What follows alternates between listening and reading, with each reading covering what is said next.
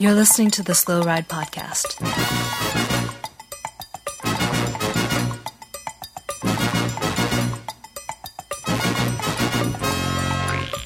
Bikes, advice, and rumors straight from the source. The SlowRidePodcast.com and on Twitter at SlowRidePod.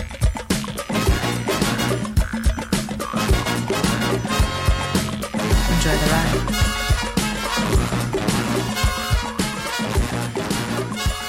Hello and welcome to the 359th episode of the Slow Ride Podcast. This is Tim in lovely Orlando, Florida. Hey, this is Matt in Minneapolis. And this is Spencer in Western Massachusetts. You guys, a lot going on this week. A lot we need to discuss, I know. Um, but uh, I'm I'm back. And I'm back Out of town form. I'm back in a big way. Um, I think I might be. I might have the most important back in cycling this week um, Wh- because I'm that? back. Uh huh. I know Matthew van der Poel is also back, and his back is back. Well, I, But It- I'm also Wow. back, and I This think is he's trying multi- to steal my thunder, and I don't know how how you guys feel very- about it. But I was I had a press release all ready to go. Yeah, I bet you and did. um, you know, just kind of a Friday night news dump. Um, but Yeah. uh, kind of Oh, yeah. stole my thunder. See, I'm a big fan of your Spencer. Huge fan. Uh, for years, I've had posters of you on my wall, but I'm pretty excited about van der Poel being back. Um, I, gotta say, well, kind of higher on my are list. you excited about van der Poel? Or are you excited about van der Poel's back? I or are am- the two inseparable? I would think they're inseparable, and I hope they're inseparable. Otherwise, he's not going to be back for long. I'm excited about him being back, and especially because Wout van Aert is also very much back right now, and the two of them looking so good a couple weeks out for Worlds is only means good things for us as cycling fans. Mm-hmm. Mm-hmm. all right, let's get out of all this inside joke talk and let's get to the real news. And that is that it once again it is Wout van Aert versus Matthew van der Poel going into Paris Roubaix week Uh-huh. and Road Worlds in two two weeks. Two weeks, But yeah. the so the news is Matthew van der Poel won today over friend of the pod Taco van der Hoorn at the uh, the Antwerp Port Epic. By the way, great bike race name. Just throw an epic in there. People need to do that more often. I think it's a really underutilized word in the world of cycling.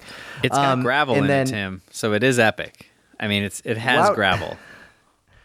Wout Van Aert absolutely slayed it this past week in a little known race known as the Tour of Britain, which, by the way, has the Tour of Britain ever been as popular as it was this week? I feel that they have found that sweet spot of nothing else happening on the calendar Oh, and everyone watching Tour of Britain. I was kind of captivated by it. such a good spot on the calendar. It's true. Um, they're they're really crushing it. Tour of Britain. Um, it seems to be uh, um, a well loved event, like you said. But Wout Van Aert kind of cleaning up there. Um, you know, uh, over some lesser known sprinters uh, like Andre Greipel and Mark Cavendish today. Um, so I don't know if you can quite call him like on form, or uh, I don't think he's as back as Matthew van der Poel is back, um, because you know when I'm considering back. backs, I'm considering Matthew van der Poel's more than Wout's. Okay. Well, we can really get into this. Um, I don't. I don't. I don't want to give you any back talk, but I will say that what we really need to do is drill down into this tour of Britain and what stuck out to you guys, because clearly Wout van Aert slaying it. Some guy with the last name Hayter, not trying to be a hater. That guy looked pretty solid.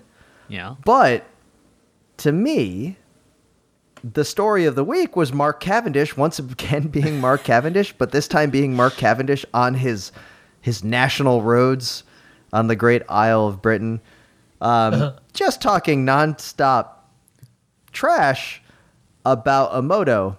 In fact, I don't know if you guys watched the HBO show uh, White Lotus, but there's this there's this character that gets really like focused on just one slight, and it's over seven episodes that he focuses on this slight, enough that it ruins his entire trip.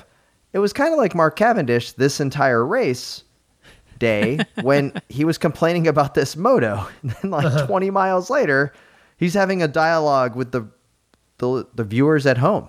Did you guys see this? It was it was like Cavendish to like 100. Yeah, yeah. I didn't see it live, but yes, I saw. It was to be expected.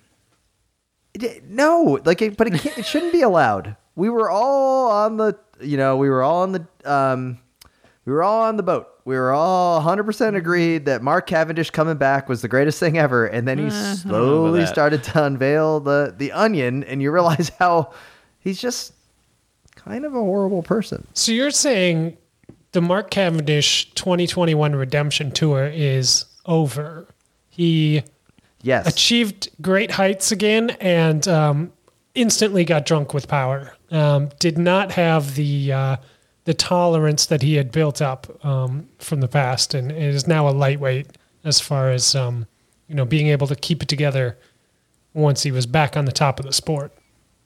Yes. I sadly I think so. As much as, you know, there was the great video of his child getting a mini Wout Van Aert uh quick uh jumbo jersey. Looked really cool. But I just I kind of don't like Cavendish. I thought for a second I did. He really fooled me for a while there at the tour, but I'm just not a fan. All right, He just doesn't um, seem very nice. I, I think if you've listened to 300 some episodes of this, you've heard me say I don't care about Mark Cavendish many times uh, for many Mm-hmm. years, and uh, it still stands. Don't really care. Well, anyway, so Well, I, I. I, I think one of the under um, undertold maybe stories of the Tour of Britain, um, you know, it, it isn't Wout van Aert. We know that story. Uh, maybe a little bit it's Alaphilippe um, not being able to beat Wout van Aert, which I do enjoy. Um, but I think the big takeaway that I had is there's a lot of British teams, smaller continental, probably British teams that um, we don't see very often that have some pretty high quality kits. The kit action at the Tour of Britain was pretty good. And I'm So, thinking what are- specifically Ribble Weldtite Pro Cycling. Have you seen this kit? Because I feel like it will be a little guy favorite. Spencer, I did see it. I was a little concerned about the gradient. It's a little Yeah. too much of a gradient for me. They just basically took the quick step kit and just made it light blue. You No, disagree? no, no, they they have a, a special edition kit for this race. Oh, they did. Now this is I full did not of see this. colors and geometric shapes, and uh, it's sort of um, a clown car camouflage, I might call it. Um, and Yeah, uh, to me, when I hear those words together, I think little guy. Uh, well, thank you. Uh, Ooh, ooh no I'm greater looking at it now. Spencer, this is this this is pretty much little guy corner right here. This is this is pretty good. Thank you for sharing this. I didn't, Yeah, yeah, I didn't see the random geometric shakes. I mean, It's it's like they lost a um, a paintball match before they showed up to the bike race, and they but they were all wearing skin suits.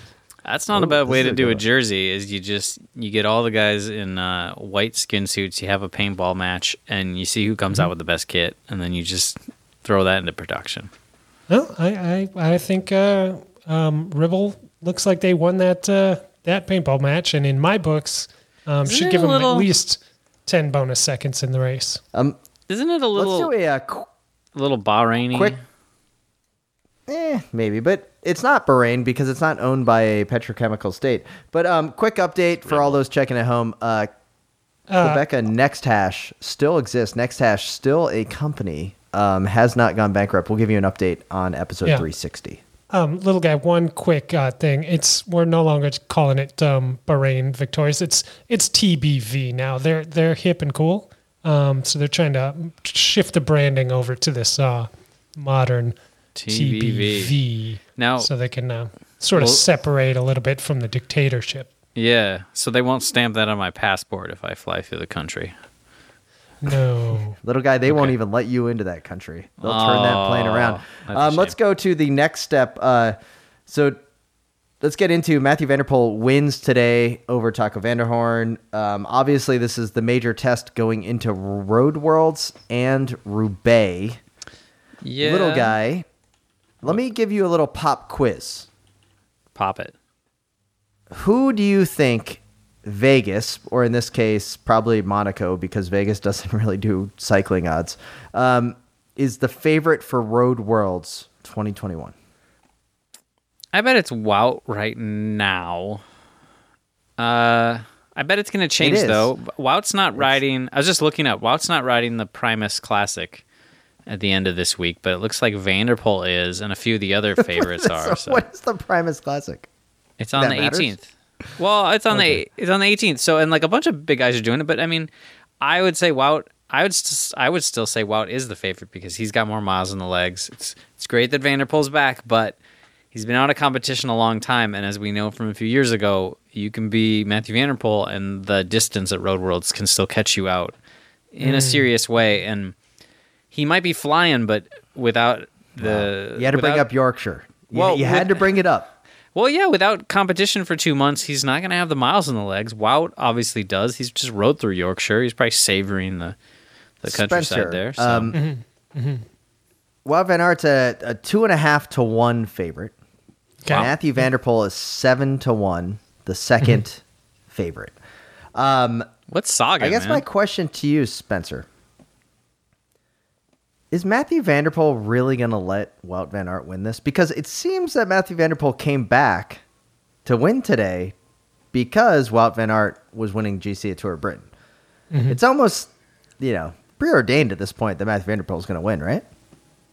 Oh, um, I mean, it was a good showing today. He he beat uh, known powerhouses like Taco van der Hoorn. Um, so Oh, ouch! Come on. you know, I'm I'm not putting a win is a win. I'm not taking that away from him, but I don't know that this is a, a world's uh, caliber field that we are testing him against. And also, he did say his back was um, troubling him for the last hour of the Right. race, which this is a four hour long race. So if he's he's good for three hours, that's like little guy's point. Uh, not Yeah. going to get him anywhere near the finish line at Worlds.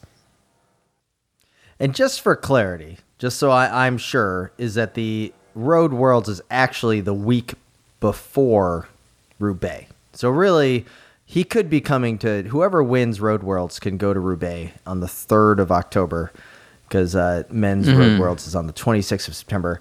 It'd be great to see. Or they Spencer- could go to Italy if they're maybe more into like the Italian fall classics. Yeah, they would we'll talk head over to Italy and I- they would I know have you're a great, trying to the say- uh, GP Bruno Beghelli on October 3rd. I'm just saying that. That's what I would do if Okay, I we was more can Italian. we can segue into that a little bit later, but I, I really want to just drill down into these favorites here because Sonny Uh-huh. Colbrelli, who won the Euro Road Championships, is the Mm-hmm. third favorite at nine to one. Yeah. Um, the bookies don't know pretty anything, is what I would say.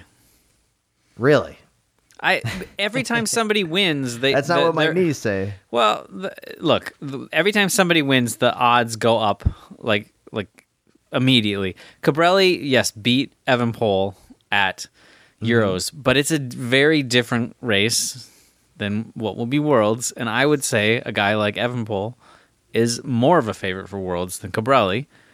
But they're just, I Right just feel like the, the bookies just kind of like, oh, they see something happen and they they flip. You know, you got to stay Well, true to what you know. Evenepoel is is slightly behind both Alaphilippe and Morich um, for right. the Road World. So Evan Morich, Pole is still solid value. I do want to give shout out Magnus Cort, looking um, extremely valuable at twenty one uh, to one, and then also Mm-hmm. Yeah. um, Mads Pedersen. And Thomas Pidcock at 41 to 1. I would be brave enough to put a fiver of faith on Thomas Pidcock. Yeah, Um, man. for sure. So the question is, Pidcock. Um, I know he won the mountain bike gold. Is there a way that he can like, if he were to win the road world championship, what kind of clash do you think he could get away with with the rainbow stripes and a gold helmet? Ooh, it'd be good. I mean, uh, he's got the black kit to sort of base it all around. So, um, but they'll mess it up though. And what am I saying? It's Ineos. They'll mess it up pretty bad. But um, the possibilities are there for some some quality Yeah. clash, but also a really good kit. Now, just to swing this back around to the um, the upcoming Flanders and, and World stuff, uh, Tim, that you were talking about. Um, what was the uh, odds there on Colbrelli? Did you say uh, something like he was Nine 10, nine to one. 10 to 1, 9 to 1. Okay. So I'm thinking that's the smart money. Um, because Pidcock, uh, maybe I'd put a fiver of faith on him, sure. But um, if you dig back into Colbrelli's history, every single year around early October, he's all first and seconds. Oh yeah, He is he is an October kind of guy. he likes Um, the Italian he- classics. Let me tell you. He's he's he is a, a fan of those. It's true, but he's he's really fishing also, for us to talk about Italian classics. Especially. Yeah, Let's he just is. keep rolling. Colbrelli has also finished second at the Japan Cup Criterium. So you know some Yeah. big big name races, not just these li- little Italian uh, classics that little guys That's obsessed right. with. Uh-huh. Um, So, I mean, I, if I were a betting man, I would be putting um, my money on the new European champion um, because that is um, probably the most legit field that we've seen uh, over these past couple races. Um, all due respect to Andre Greipel and Mark Cavendish. Yeah. Um, Well, little Harry Potter did well today at the Euro Championships, getting third. Uh, Benoit Cosnefroy. Um, I call him Little Harry Potter because he wears glasses. Uh, I would look a little farther down, Tim, and see that uh, last year's man, 2020's man, Marc Hirschi, finding some form. Sixth place, Who? finishing, is he, is he with still Trenton. around? I, yeah, I didn't know he was uh, still over racing But bikes. That's what I'm saying is uh, if you want to throw some throw a fiver down yeah. on somebody who's a super outsider for a Flandersy course, but who uh, is not to be bet against when he's on good form. He was so good last year that we gave him a nickname of Kisses, and we haven't even been able to use it No. this entire season. I made a flowchart about how he has different nicknames depending on circumstances, and I've had no use for it the entire year. It's yeah, that's how good he was. You're right, Spencer. It's crazy, but maybe it could happen, right? It's coming back So into form. a- after, so you got Roubaix coming up on the third of October, and then you have a little known Italian race called Lombardia that wraps up the season. Mm-hmm. And little guy, last week I asked you specifically to give me the reasons I should care about the Italian classics. I have just entered into the elevator. And you must now convince me before I get off on the 19th floor of why I should care about the Italian classics. well, Door has closed. Okay, first, first I'd like to say I don't think the season really ends with Lombardia because on uh, the tenth, the day after Lombardia, is Paris-Tours, and that's really uh, the Sprinters Classic for the end of the season. So Yeah, that's yeah. really the end of the season until they go over to the Japan Cup. Oh, we're already up to floor two.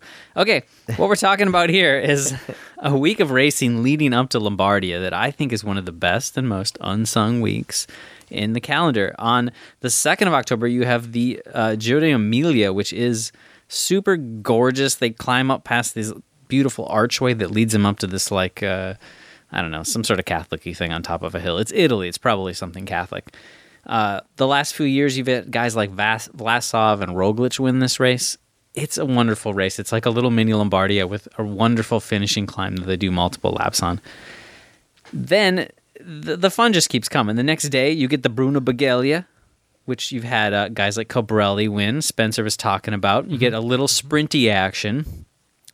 Then the next day, on the fourth, you get another sprinty race with the Coppa Bernocchi or something, which is pretty fun. It's more sprintery. Yeah, that one's yeah. that one's not Uh, as fun, but that one's more like an appetizer for the next day, which is the Tre Valli Verencian. I'm doing that wrong, but that's been won in the last few years by Primos, Toms Skujins. Uh, Also, all right, so that's a midweek race. That's a fun one. It's pretty hilly. A couple years ago, a bunch of guys got sent the wrong way. Classic Italian race. then on the sixth, you get. This is a really slow elevator. I know the We're, sixth. we're up to the floor sixth. 12. Yeah. So here, okay. Now you're on the sixth. One more day. You've got Milano uh-huh. Torino. Now last year they made this race flat during COVID times, and Demare won it. But the previous year, Michael Woods won it by throwing down that VO2 max and riding the legend himself, Alejandro Valverde, straight off his wheel. So you know this is a fun race. You guys got those two guys sprinting it out at the end uphill. Pinot won it the year before. You got you got a good start list in all these races. Then you got on the seventh, you got the Grand Piedmont. That was won by George Bennett last year. You had Bernal win it the year before. Colbrelli won it. So it's kind of a funny mm-hmm. race when you got all these guys. So those are always fun races. And then you get one day off to catch your breath, get ready for Lombardia, which is the race of the falling leaves. It's beautiful. Last year it was the race of the too hot spring where Fuglsang won it and a car ran into Schachmann. But this year we're going to be back uh, to the glory that was 2019 when our favorite rider, Mollema, won it by going solo super early. It's a great race. And then, yeah, they run that Paris-Tours race the next day. But that is a great, great, great week of racing. And if you're if you're tired of road racing, I understand, but you get one last amazing week before you go into like road race debt for months and months and months and months. And you can't argue so with if those there's winners. one race, if there's one race I need to find, if, if I'm willing to risk my computer getting some kind of Albanian virus, Uh-huh. what race, little guy, should I seek out to watch? This your is your favorite Italian classic race? Well, here's one. I, I'm gonna s- I'm gonna set up tiers, Tim. I, your question is obviously you watch Lombardi, if, but you don't you don't need We're you don't floor 16 now. you, you don't need anything crazy for that because that one's easy to get because it's it's a monument. If you you're you're gonna go one step down, you want to get a little crazy. You bookend it. You do Amelia, and then you watch Lombardi. You know, at, the end of the next week, right? And but if you're you're you want to dip your toe into a crazy person world of being a super fan, you watch Torino as well midweek on the sixth. So you watch you know you get like a couple days off and then you watch another hilly race and then you you, know get a couple days off and you watch lombardi but i say you got to go all in you got to think of it as just the italian version of like uh, the flanders roubaix like lead up where it's just boom boom boom boom boom race. Every day you turn on your computer and you're like what is this? I don't know what this race is but look at that start list. It's amazing. And it's just the opposite with Torino. climby guys Milan Torino, little guy. milano torino is Is it a really sprint- good Sprinters race? Is it a climbers no no no race? I mean, i already who- told you who it's a won it climbers last year? yeah, back on floor 9 or 10, he did explain this. I did explain I know, that but- Demare won it last year because during COVID times they made it a flat Uh-huh. race because it Okay. led into some other flat race. I think it led into Milan San Remo last year in the weird schedule. Uh, okay, Usually that's what happened. It's hilly. Michael Woods won it in 2019. Okay. Pinot won it in 2018. It's a good time, but Amelia is the the second best one for sure. So you got you got to watch second that. best. Okay. So good. That's the one I will watch. I, I can't wait. I will be on the edge of my. oh, ding! I am getting off the elevator. Uh, little guy did a good job of telling us the reasons to care. And while we're on this little guy, last week I was re-listening to the podcast mostly just to judge your production quality because uh, you have uh, been doing a pretty good job. But every now and then I like to just kind of poke at the, the the places where you've messed up, as if the emails we get from people at the slow ride podcast at gmail.com are not enough to tell us where the mistakes are. yeah. Every now and then I like to really just reinforce Uh-huh. those. Thanks, Dad. I did notice that you you kind of just in your last breath just mentioned I mean I, I had to text Spencer about this to see if he had noticed this. This you kind of just dropped in like, oh yeah, like when Moser won the 1984 Giro because the helicopter blades were being used to push back against a time trial, and I was like, wait, what? Like this major conspiracy. So little guy, welcome to Conspiracy Corner. This is a known. me This why. is a known thing. This is this is not uh, um, uh, what is the what is um, I'm struggling to come up with a, a an SVU show, a CSI. This isn't that. This is like um, a old rerun of America's Most Wanted from the early '90s or something. like this is this is a case that has maybe been explored. Yeah, I have never explored and heard every- about this before. Really? Okay. And everybody knows that the guy who did it's also a murderer for something else because Moser's a cheat otherwise too. So Interesting. So, look, Um, tell me, tell me, and the many other listeners that probably have no idea when you dropped this in there about the 1984 Giro and this amazing conspiracy. I don't. Okay, I don't. It's crazy conspiracy. It's just. It's just. It's part of cycling legend. Uh, eighty four Giro. I had to look it up to remember who else was, who else finished up there. But Moser won it. Uh, over Fignon in second, and uh, Argentin. Ah, hmm. Moreno Argentin was in third. Um, the thing about this race, No wonder why. No wonder why little guy cares about this because Fignon got second. Yeah, Fignon got Well, second. This is this is a mere uh, month or so before he went on to win the tour by like 20 minutes and win like 10 stages or something in 1984. So the form was there. Um, the thing is that what I was referring to is that in the time trial on the last day, uh, Moser needed to make up some time, and the legend has always been that the helicopters. Uh, the race helicopters flew in such a way to fly like really low behind Fignon so that there was a bunch of turbulence and he's always claimed that like they were they were doing that like he felt like the helicopter was on top Uh-huh. of him and it was like making it hard for him to go around corners and stuff because there was like they were blowing the trees around him and stuff Famously concerned with aerodynamics, Laurent Fignon. Well, you know, people make fun of Fignon all the time because he didn't have.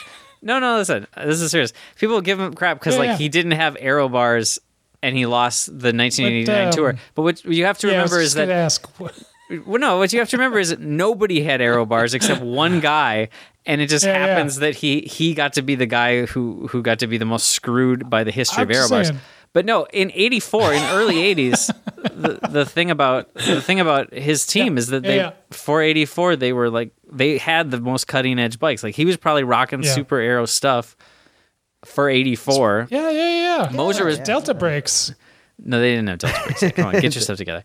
Um, Oh, but also the the legend of the race, and I I couldn't remember all this, but at the time, but um, like Had always said that like he'd seen like Moser was getting pushes left and right in the mountains. Like Moser was not a great GC rider. He's a great time trialist. He was a good classics rider.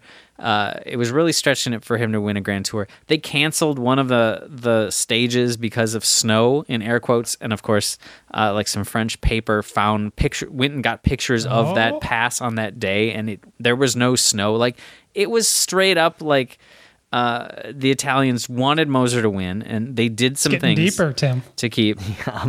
I mean, all this is like on the Wikipedia page. You could, have, I mean, next week we can get into whatever, whatever, uh, v- whatever Volta that is that uh, Delgado won uh, because Mm-hmm. he like him and all the uh, Spaniards like formed a truce Conspiracy so that Corner is multi episodes. so that so that Robert Millar, uh, Philippa York now uh, wouldn't win that get- race. You know, like little guy. it was Let's let- let's very focused. much Let's at get the back time. to the 1984 no, no, I'm just saying. Giro. No, I know. I'm saying very much at the time, like the the Giro and the Volta were like home races, and seeing Mm-hmm. uh, a French rider who just won the tour come in the previous year, come in and and Mm-hmm. rip them a new one, and then you've got Moser, their national hero, basically. Uh, not I I just don't understand um, if if he was so affected by the aerodynamics and, and understood that this was a, a um, an important part of a time trial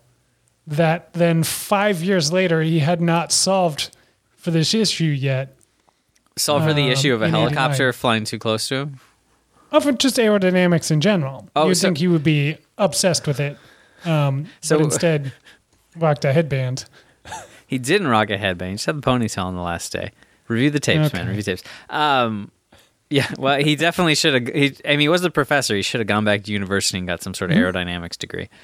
Um, That's. I mean, it's fine. He did a great job in '89, He- and it was a it was the most amazing race ever. So He- maybe that's why he Yeah. did it. Maybe he just did it for the drama. didn't he get? So the thing Um, is, I always forget is like I'm pretty sure he got second in that last time trial too. So it's not like he. It's he went out Yeah. and he lost the tour, but it's not like he went out and punted it. Like he went out and crushed it. Oh, yeah. And LeMond just brought the new tech that nobody else had and threw down like the greatest time trial of all time. And Fignon's like, oh, I I threw down like one of my best time trials ever, and I just lost the freaking tour, and I got a saddle Yeah. sore the size of New Jersey, probably. Yeah, that that is a, a strong point. I, f- I repress that memory. I don't like to think about that one, but um, yeah, that was a that was a fact.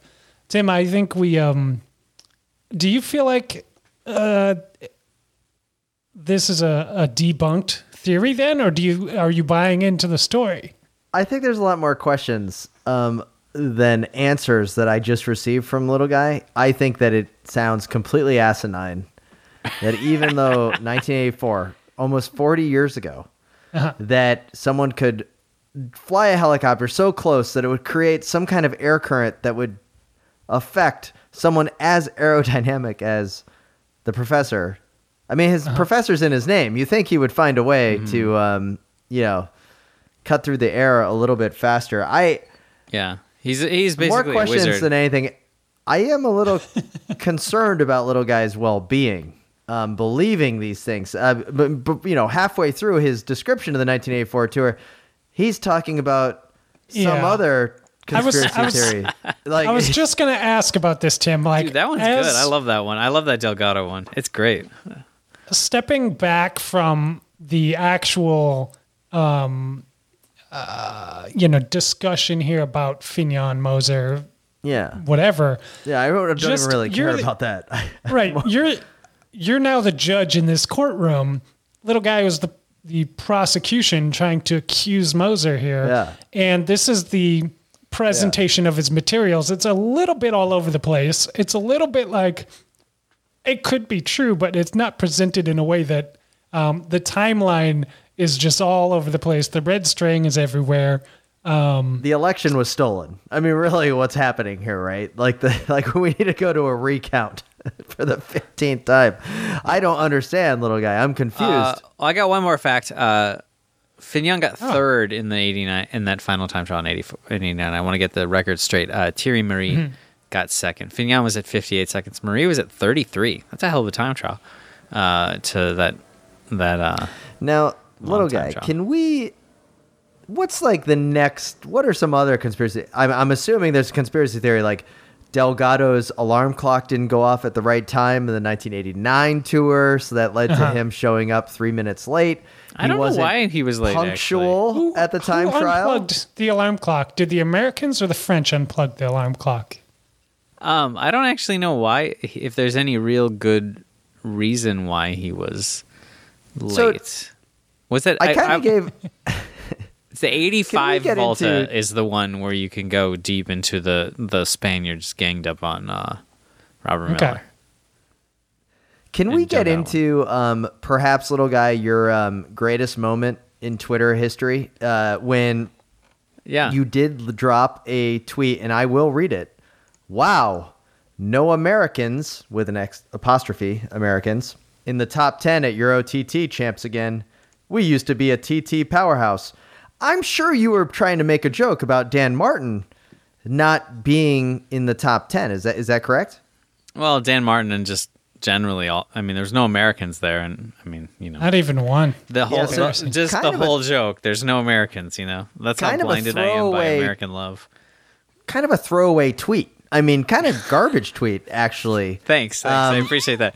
Garbage and then- garbage. Thank you. It, and Thank here. I am, and I'm I'm out on the town here You're in not- Orlando, yeah, and I get a phone call no from love. little guy, No love. and you're like, Tim, did you see it? And I'm like, what's that, little guy? and you're like, the greatest moment of my life. And I'm like, Yeah, I don't know if it was that and you're like, Brian Cookson, former UCI president, has replied to my tweet. He- yeah, and he ripped me a new one. It was great. I loved it. so Brian Cookson, and I was like, "That's not the real Brian Cookson." There's Yeah, not a you blue check totally didn't believe. I Yeah, didn't. you you completely didn't believe, and I went and clicked on it, and I was like, uh, he's got twenty two thousand followers. So, Yeah, it's totally uh, him. Otherwise, Okay, a pretty good the- fake account. This is the greatest moment because Brian Cookson, with the sense of humor, who knew, writes, "Not surprising, given the unnecessary apostrophes they were carrying." Correct punctuation is vital in elite level time trialing. Oh, it's a good. He got me. Multi-layered, multi multi-layered dad joke here. Oh, it's Um, good. Yeah. punctuation, time trialing, so good. Ah. yeah. Little guy, you got absolutely crushed. Um, Oh, I loved it. I was so happy about it. I'm still so happy about it. Um, It's like, what, why did he find it? Is Brian Well, that's- listen to the pod? That's the thing I'm saying, Tim. Is how did he find it? Does he have a burner account? Like, is he one of our fake? Like, is he like one of our, our British followers who has like he's like follows like three accounts or something? And it's like, Yeah, it just it's like uh one of those ones with uh, kind of a crappy profile picture. and Yeah. it's just like the first name and a bunch of numbers after. Yeah, like mine, Matt, like two mine. Yeah, five seven like two mine. eight. It's But I'm saying, egg. how did he come across this? Uh, I will say, Vodders liked it too, which I was like, all right, man, I'm, I'm, I'm getting some, I'm getting some good ones here. But, um, yeah, how did he find it? I really like too that he he got Michael Hutchinson uh, to uh, chime in about. Yeah. about uh, I mean- about about TT helmets too. So I was really happy that was- like the British he was like engaging. He was were, engaging uh, with like comments joking. to his comments. It was, I mean, it might have been the peak of the Slow Ride podcast, guys. We might need. I mean, first we wanted UCI press passes at Road Worlds. We got them. Yeah. Thank you, Brian, for that. That was. I'm sure it was the highlight of his career to sign off on that. But, I mean, this tweet, little guy. I, I, when I first saw it, I was like, there goes little guy again. And then all of a It's a sudden, joke. Yeah, fantastic I- I- stuff. I I saw that apostrophe and I knew that that was a little guy tweet. You know, I Um, don't even and- think I but- added. I think I think my phone just put it in. Yeah, you've spelled it wrong enough enough times that it just throws it in for you. But like I, I see that and I think, oh, it's little guy again making weird tweets. Brian Cookson, on the other hand, sees it and says, I see an opportunity. Oh, he And he, he just that- drove that truck right through it. That is what separates, you know, non UCI presidents from UCI presidents. you know? Hey, I mean, it got us some followers. Uh, it was good. Got us some engagement. Yeah, it's, Uh, uh, I, I would I would defend my tweet and say it was uh, it was doing decent numbers even before Cookson decided to destroy me. Eh, it was it was okay. I mean, Um, I would I would say here's here's the hierarchy, right? Like we've been roasted by former USA Cycling um, president Derek Bouchard Hall, and now we've been roasted by UCI president, former UCI president Brian Cookson. Yeah. Um, where do we go from here? Well, obviously, the hierarchy of them all would be the president of the ASO because that's who really runs professional cycling. Okay, so we need to brainstorm on this Mm-hmm. um, over the next few weeks. Okay, we I could mean- probably do some things incorrectly in French. Can I pretty just- easily? I mean, if he hears Tim's uh, pronunciation of uh, Bernard Costofray or whatever, uh, he's Well, gonna, well, he's gonna wait, be little all over guy. us. Wait, wait, way to burn Yeah. me.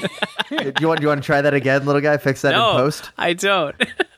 Um, but let me just say that uh, Brian Cookson gained some points um, in my favor this week. I, oh yeah. Probably just a solid dude. For a while, we would just probably roast him because he was the you know the one that took on the whole UCI presidency. But here he is. Um, so with that, let's check in with the rider of the moment, and of course, we're talking about odds-on favorite for the 2021 World Road Championships, Michael Matthews, for this week's Preem Lap.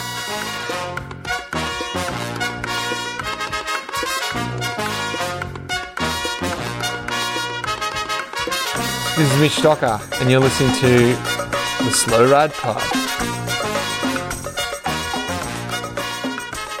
All right, guys, here we are in the Preem Lap. Major shout outs to all the listeners and supporters of the Wide Angle Podium Network. Head over to wideanglepodium.com. Find out how you can become a member, a supporter, a subscriber. Want to buy us a beer? Want to buy us some suntan lotion? Go ahead and just donate away so we can all work on our lovely tan. You can also find out about the bevy of shows.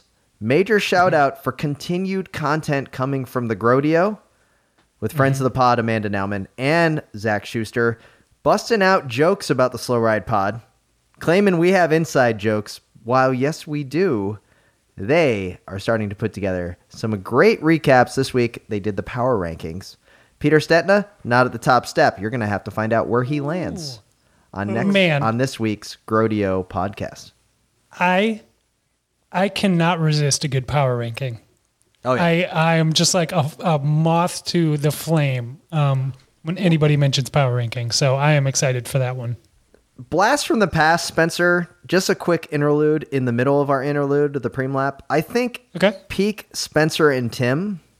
I don't know how involved little guy was, but I remember I was a um, a desk jockey at an office in Minneapolis using the copy machine weekly on Thursday mornings to print up the power rankings at the velodrome for velodrome racing where you and I would stay out mm-hmm. up late the night before and write comments of the 10 most popular men and women racers at the moment for power rankings mm-hmm. and hand them out at the velodrome. Surprisingly, you and I were never number 1 and 2. That is how Yeah. just Accurate. accurate and ethical the newsroom was when we were creating power rankings. That is how much we love power rankings on this podcast. Yeah, yeah, yeah. Um, you know, we lost all of Gen Z listenership um, right there, as you mentioned, a copier and handing things out. I don't think anybody understands Yeah. how that goes anymore. we but, didn't have an um, app.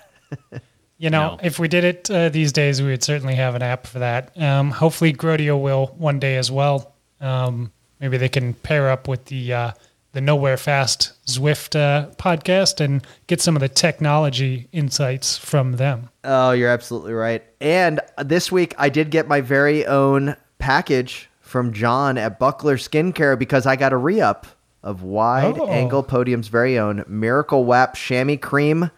Check it out by going to bucklerskincare.com and getting some Miracle Wap. The tingle is the miracle, the greatest chamois cream in the business.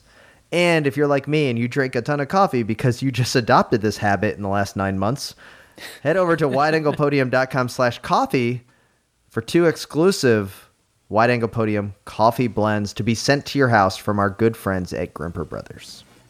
Absolutely. Gentlemen, let's get back to the show.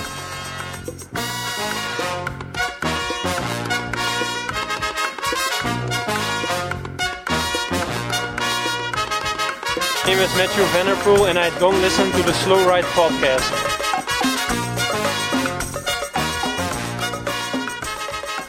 All right, guys, here we are, and every now and then we get a highlight, and that highlight is when we get notification of another mm. review of the Slow Ride podcast over at Apple Podcasts.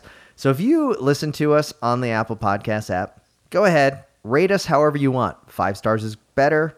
We've got a few one stars in our in our in our history. But let me tell you, oh, out of Go with your heart. 365 rankings, over 350 are five stars, so those people can't be wrong. So we got a nice one from the pod for the snarky cyclist in Dolomite, Texas. These gentlemen's these gentlemen are at many turns inane, puerile, and spot on about the ridiculous sport of cycling. Yeah. So many inside jokes and hilarious takes on cycling culture and petty slights unearthed through their storied amateur cycling careers. Uh huh. Hang in there for their silly cycling themed mystery radio serials. Such good stuff. Yeah. I I look forward to every Tuesday being the slow ride day on my dog walks. Subscribe today. You'll be glad you did. That's a fantastic review. I um They had me until they mentioned cereals. It's been a while since uh, and they, did, Anza. they did pluralize it. There was Yeah. there has been only one that I'm aware of. Yeah. Little guy, how are the Um, serial radio shows coming? Do you have another series forthcoming?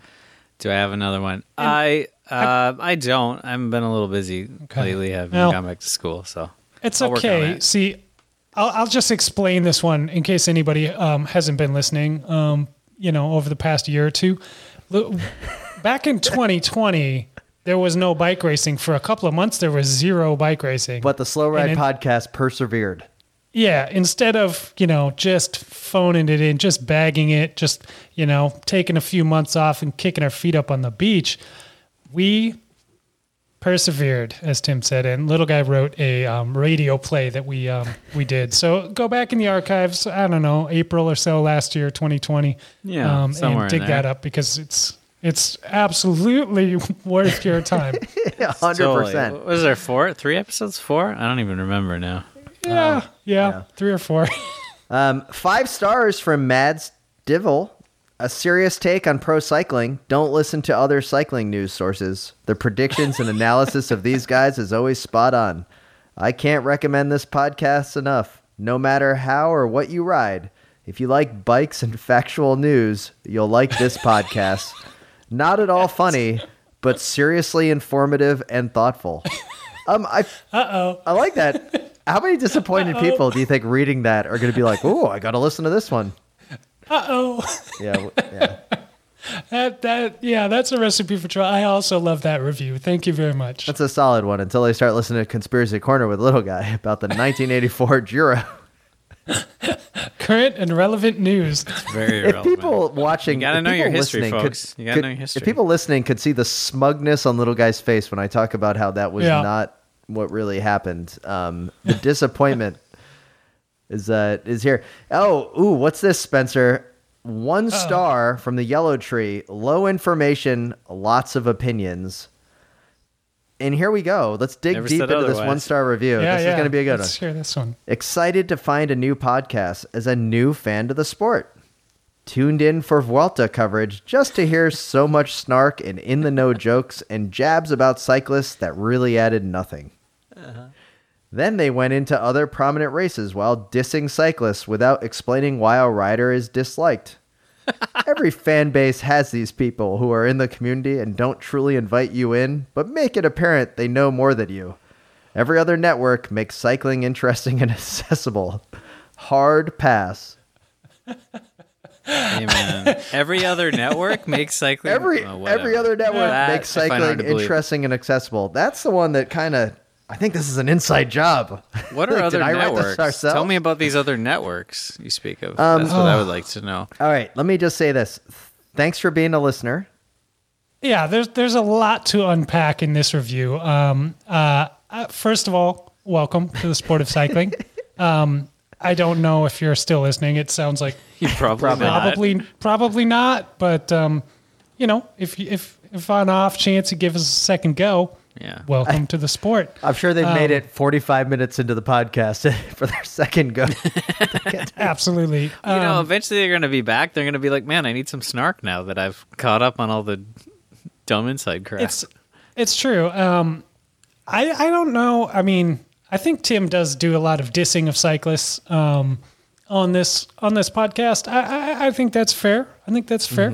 yeah. Um, I think I think he also does a lot of protecting of certain hated cyclists as well. Oh yeah. Um, so I think the I think the balance is there. I think we try to be as fair and balanced as we can be on this podcast. yeah. uh, But I mean, I think the thing for me reading this review and and and unfortunately we are what 359 episodes in. we started this podcast in 2013. Maybe yeah, 2012. unfortunately 2014. for the cycling world, we are 350 almost 360 episodes in. There's yeah, there's a lot of inside jokes and stuff that have happened. I I can't, I can't. I'm sorry, I can't explain them all to you.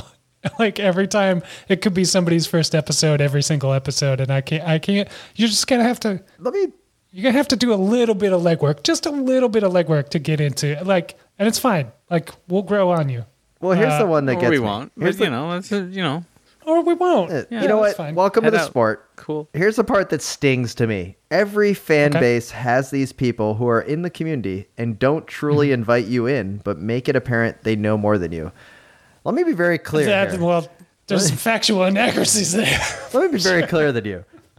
We do not know more than anybody else. We're not a news podcast. We're just three dudes, blokes, pals that have been having this conversation since 2005 while we were waiting for runs to come in when we were bike messengers at a Dunn Brothers coffee in Minneapolis. Pretty much, this is like hanging out with us back in 2005.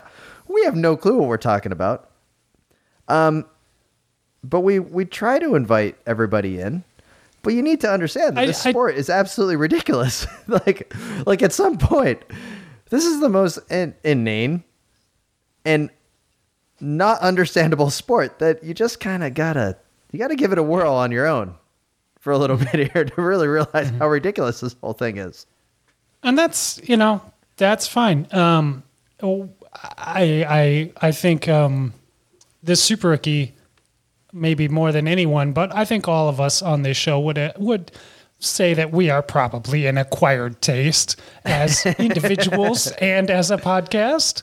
Um, Yeah. and that's that's okay, man. Like I, my feelings aren't hurt by that. Um, you know. And but I do I do think we actually do actively try to be uh, accepting and inviting to everybody across the sport. You know, we talk about road, we talk about cross, we talk about gravel, we talk about mountain bikes, talk about track, and obviously we do as much as we can with women's cycling as well.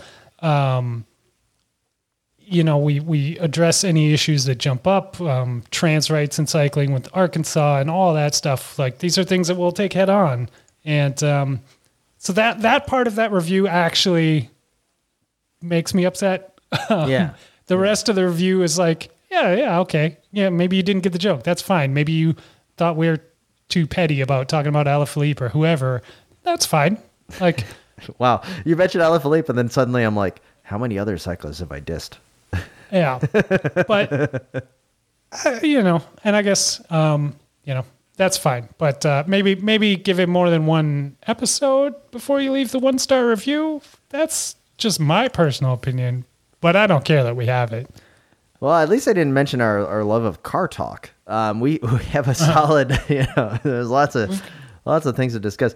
Um, gentlemen, I before we wrap up the pod, this is a couple of things. Um, I am going to be doing in early January a cross Florida gravel ride from the Gulf Coast of Florida to the East Coast. Um, friend of the pod, Graham Partain, has mapped out a 200 mile route that is probably Ooh, 160 miles of it is gravel. Uh, Cool. do I need a frame bag for this? Yes, you do. You gotta put sandwiches in there. Like a half frame bag or frame, full frame bag, or do I go with a seat post bag? I need advice. What should I do Do you I have a bar bag? You don't have a bar bag, do you? No, why would I have one of those? Because everybody has a bar bag. Um, because you got to carry things with you when you go places, and you don't want them in your pockets. So I can't use my jersey pockets. Well, use your jersey pockets. Uh. you definitely use your jersey pockets. You also get some bags. I'd say get a bag on your seat. Put put your tube in there. Put your whatever. those- wait, hang on, little guy. Are you talking about like a saddlebag, or are you talking about what Tim's talking about, which is one of those rooster tail? No, not one of those giant. I'm saying just bags. get like a decent saddlebag that you can fit a tube, some little mini tools in and stuff. What's a tube? A tube is a thing you use when your your sealant explodes out of the side of your tire. Is this, yeah, uh, I was going to say, is this a technology from 1984?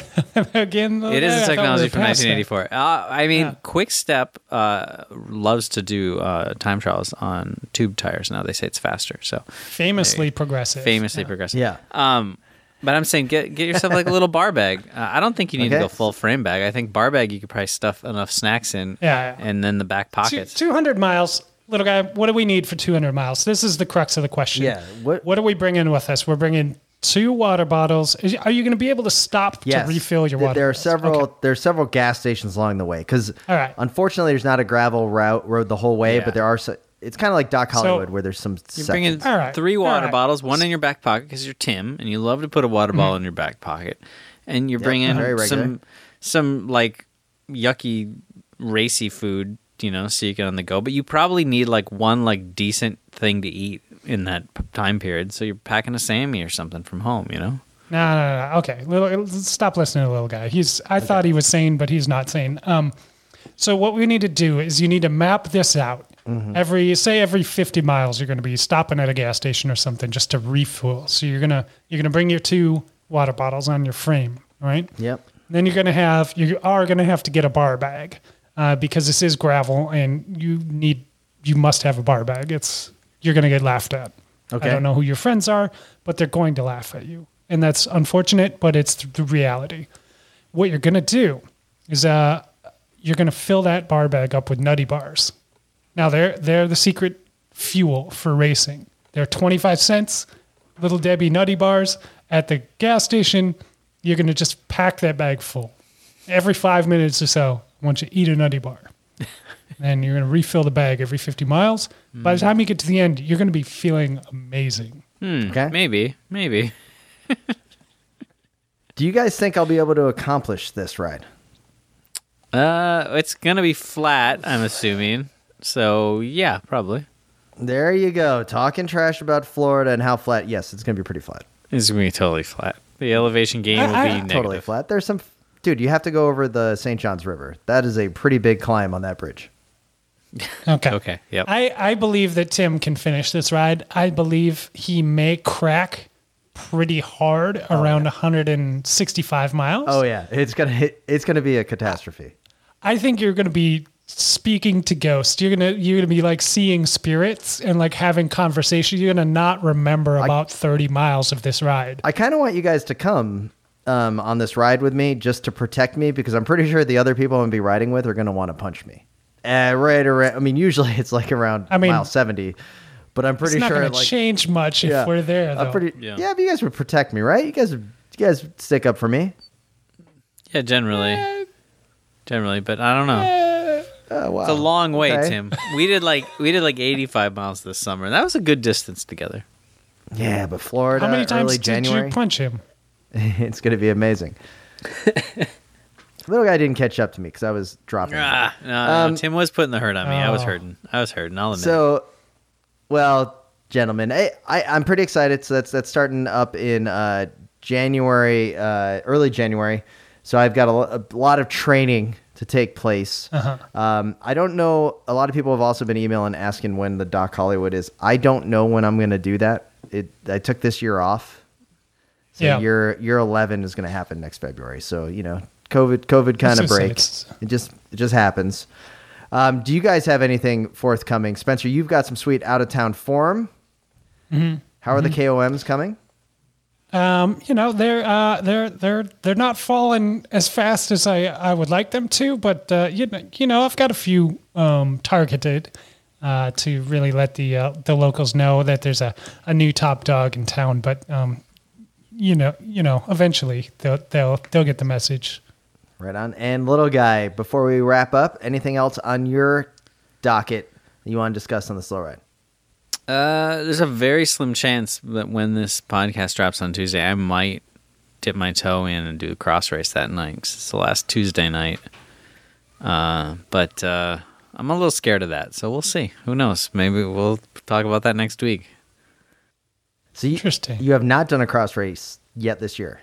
I haven't done a cross race since states in 2019. I did one mountain bike race. It's the only thing I've done since 2019. But I have been riding a lot Wow. more lately. My commute is is I'm tacking on 30 miles a day, so I'm starting to feel good. So uh, time to be delusional and uh, waste money on a bike race, right?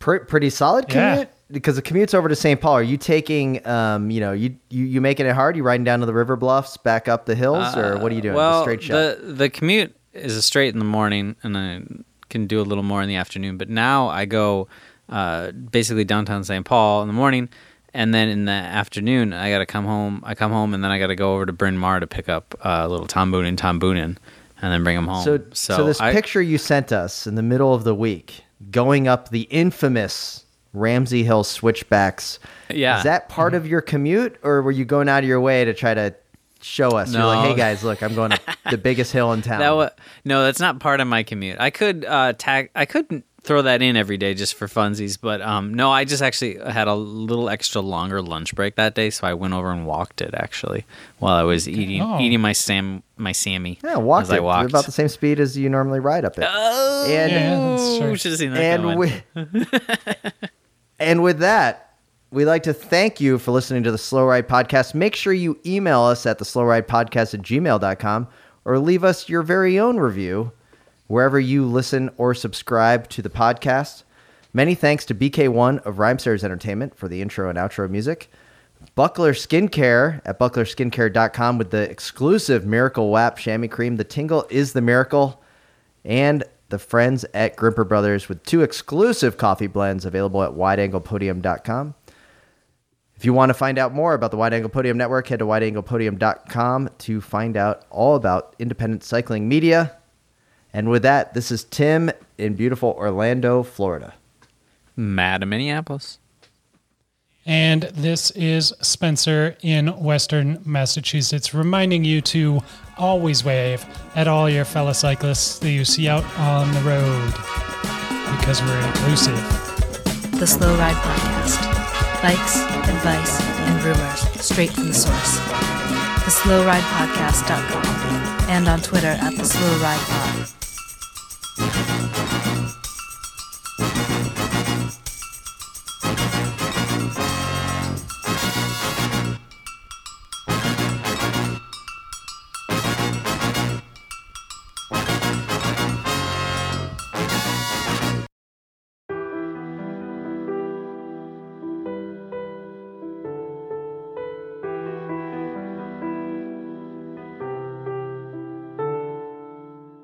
There's an elegance to bike racing.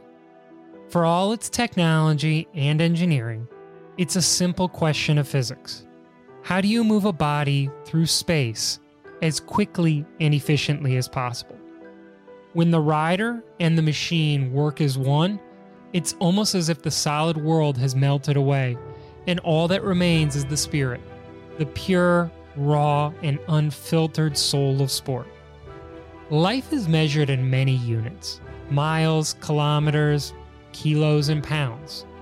But we measure it one corner at a time. We've entered the golden age of crit racing, the most exciting spectator event in sport, where all of human drama plays out before us on our city streets. On this show, we bring you the news of the day and take you inside the personalities of the teams and riders and right up to the gates of the premier events in the world. Welcome to Criterium Nation.